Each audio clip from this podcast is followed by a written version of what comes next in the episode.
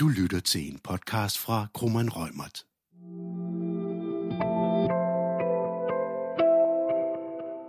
Denne podcast handler om, hvordan man opnår en designregistrering. Podcasten er anden afsnit i Krummen Rømers podcastserie om designbeskyttelse. Mit navn er Tuba Kan. Jeg er advokat hos Krummen Rømert med speciale i beskyttelse og håndhævelse af designs og varemærker. Jeg hedder Heidi Lindberg Andersen. Jeg er også advokat hos Krummer Rømert med speciale i markedsføringsret og i håndhævelse af designs og varemærker. I det første afsnit i vores podcastserie talte vi generelt om designbeskyttelse, og hvorfor og hvornår man som virksomhed skal og bør interessere sig for designbeskyttelse og registrering af designs. I det her afsnit skal vi tale om, hvordan man opnår designregistrering, hvad det koster og hvad man får for pengene. Vi kommer blandt andet ind på, hvad der kan designregistreres, betingelserne for registrering, og hvad man skal overveje, når man afbilder sit design i en designansøgning. Mange virksomheder er slet ikke opmærksom på, hvor relativt simpelt det er at opnå en designregistrering, og at man ved at gennemarbejde afbildningerne af designet i registreringsansøgningen, kan styrke sine rettigheder og sine muligheder for at stanse andres markedsføring af efterligninger. For mange virksomheder har netop designet af virksomhedens produkter i sig selv en stor kommersiel værdi. Der er brugt mange ressourcer og foretaget investeringer i at skabe et helt bestemt udseende og design. Og en designregistrering vil ofte give meget bedre beskyttelse mod efterligninger og altså en bedre beskyttelse af virksomhedens investeringer end for eksempel markedsføringsloven og ophavsretsloven. Så Tuba, hvad kan så registreres som et design? Skal det for eksempel være brugskunst eller særlige produkttyper? Ja, det er faktisk det, der kommer bag på rigtig mange. For det korte svar er, alt, der har et udseende, kan som udgangspunkt designregistreres. Designbeskyttelsen er nemlig en beskyttelse af et produkts ydre fremtoning. De mest typiske designs, eller det de fleste forbinder med designs, er jo sådan noget som møbler, interiør med videre. Men der er mange andre former for designs, som kan være relevant at beskytte.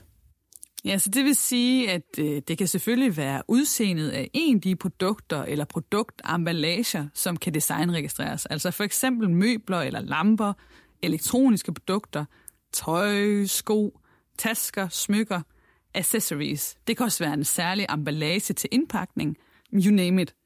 Og designregistrering er faktisk ikke kun forbeholdt hele produkter.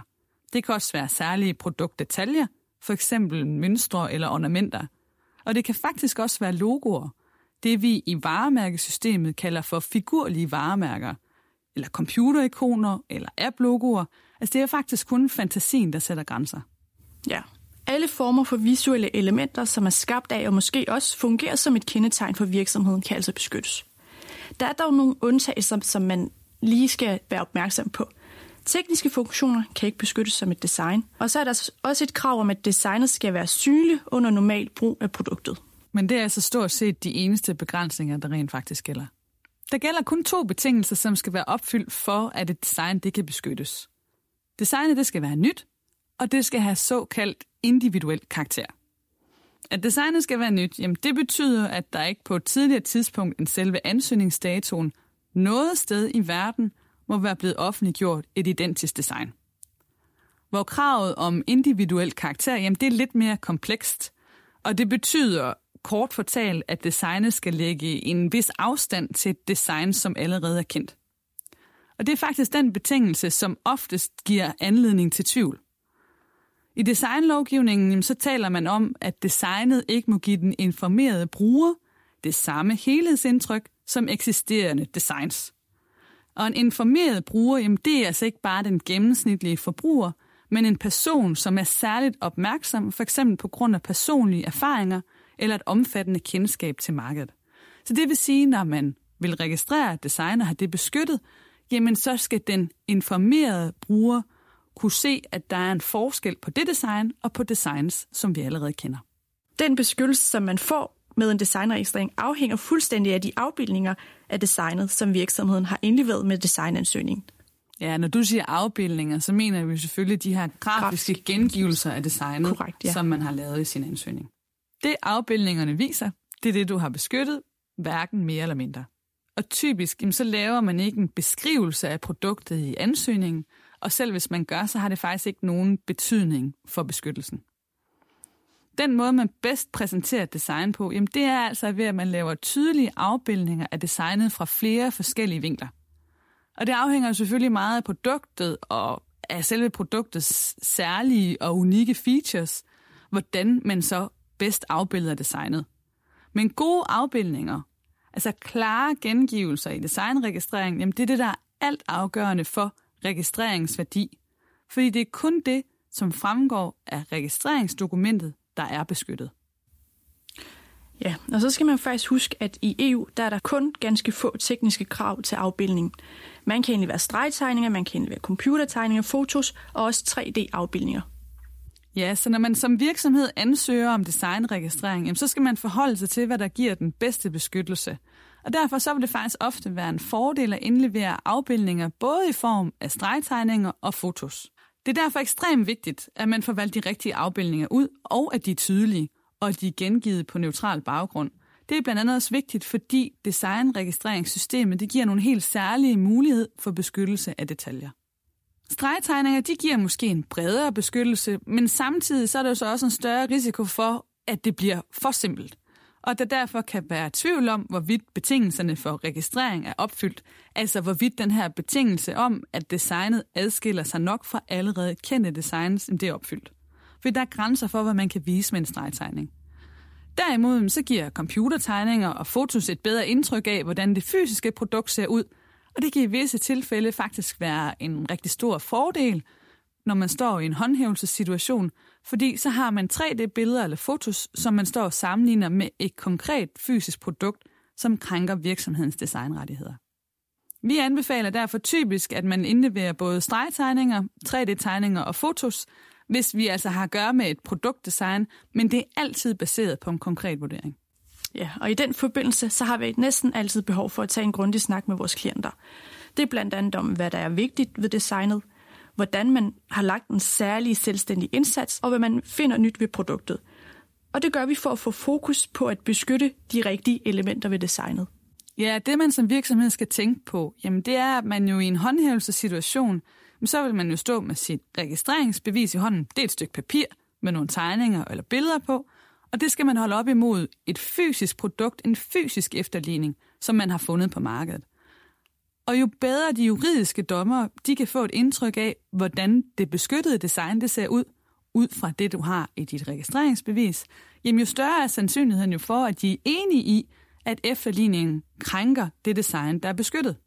Og derfor så er fotos og 3D-tegninger bare rigtig gode til at give et godt helhedsindtryk af det beskyttede design. I andre situationer, så vil man omvendt stå bedre med en simpel stregtegning. Så det optimale er, at man har noget at vælge imellem, og man kan hive den bedste registrering til formålet op af hatten, når man støder på en krænkelse. Men Tuba, kan du fortælle lidt om mulighederne for at fremhæve eller begrænse beskyttelsen til nogle helt særlige elementer ved designet?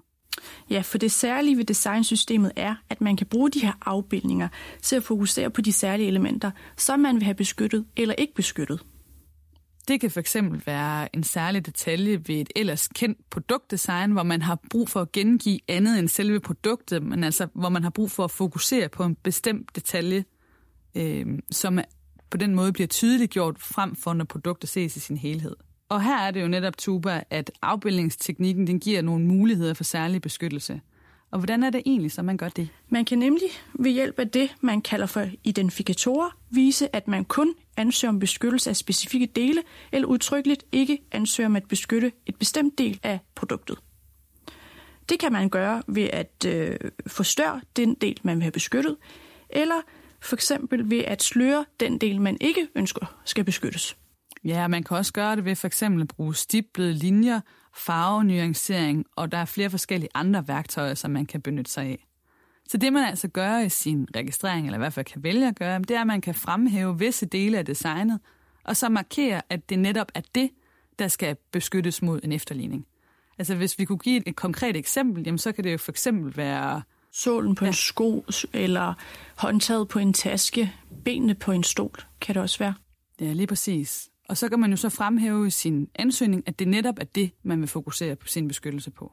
Ja, fordi man skal egentlig huske på, at det med en designbeskyttelse også er muligt at opnå beskyttelse af dele af et produkt, og ikke hele produktet.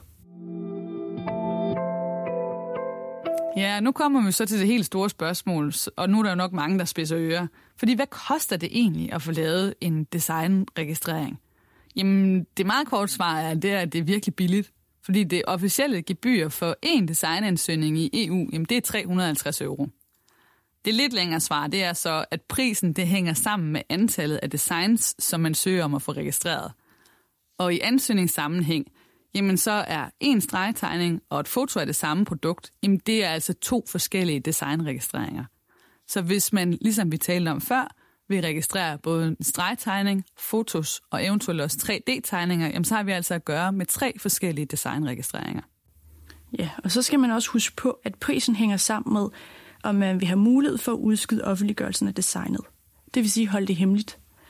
Det er nemlig muligt mod ekstra gebyr, og det kan man gøre op til 30 måneder i EU. Og baggrunden for, at man kan have det her behov for at udskyde offentliggørelsen af designet, kan være fordi, at man ikke har et færdigudviklet produkt, men det kan også være, at man har et ønske om at tilpasse sin markedsføring, inden produktet bliver øh, sendt ud på markedet. Og der har man altså mulighed for at udskyde offentliggørelsen op til 30 måneder i EU. Ja, og ideen med at udskyde offentliggørelsen er jo netop, at så undgår man, at inden man selv får sendt sit produkt på markedet, at der så er andre virksomheder derude, som lader sig inspirere af det design, som man selv har udviklet. Og så skal man også huske på, at det er muligt at samregistrere designs. Og på den måde, der kan man spare penge på de officielle gebyr til EU IPO, som er designmyndigheden. Og det kan man kun gøre, hvis produkterne hører under den samme produktklasse i klassifikationssystemet. Hvis vi for eksempel har en stol, et bord og, et, og en reol, jamen så kan det samregistreres, fordi de alle tre hører ind under hovedklassen, der omfatter møbler. Så skal vi jo huske at nævne, at en designregistrering, den faktisk også skal fornyes. Og det skal ske hver femte år. Og man kan forny sin designregistrering, indtil designet har været registreret samlet set i 25 år, som er designets maksimale levetid i EU. Og det gebyr, man betaler for fornyelsen, jamen det bliver gradvist højere, jo ældre designet det er. Men hvad får man så egentlig for sin pengetuba? Ja, vi har jo nævnt det før. Det særlige ved det her EU-registreringssystem er jo, at myndigheden EU-IPO i forbindelse med ansøgningsprocessen slet ikke tager stilling til, om designet rent faktisk opfylder kravene for, om det kan beskyttes. Det vil sige, om det opfylder betingelserne for, at designet er nyt og har individuel karakter. Og det betyder på plussiden, at man relativt hurtigt kan stå med et registreringsbevis i hånden.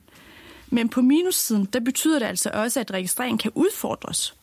Netop fordi man ikke har prøvet, om det er gyldigt, hvis man kan sige det på den måde. Ja, altså om designregistrering sagt på almindelig dansk rent faktisk holder vand.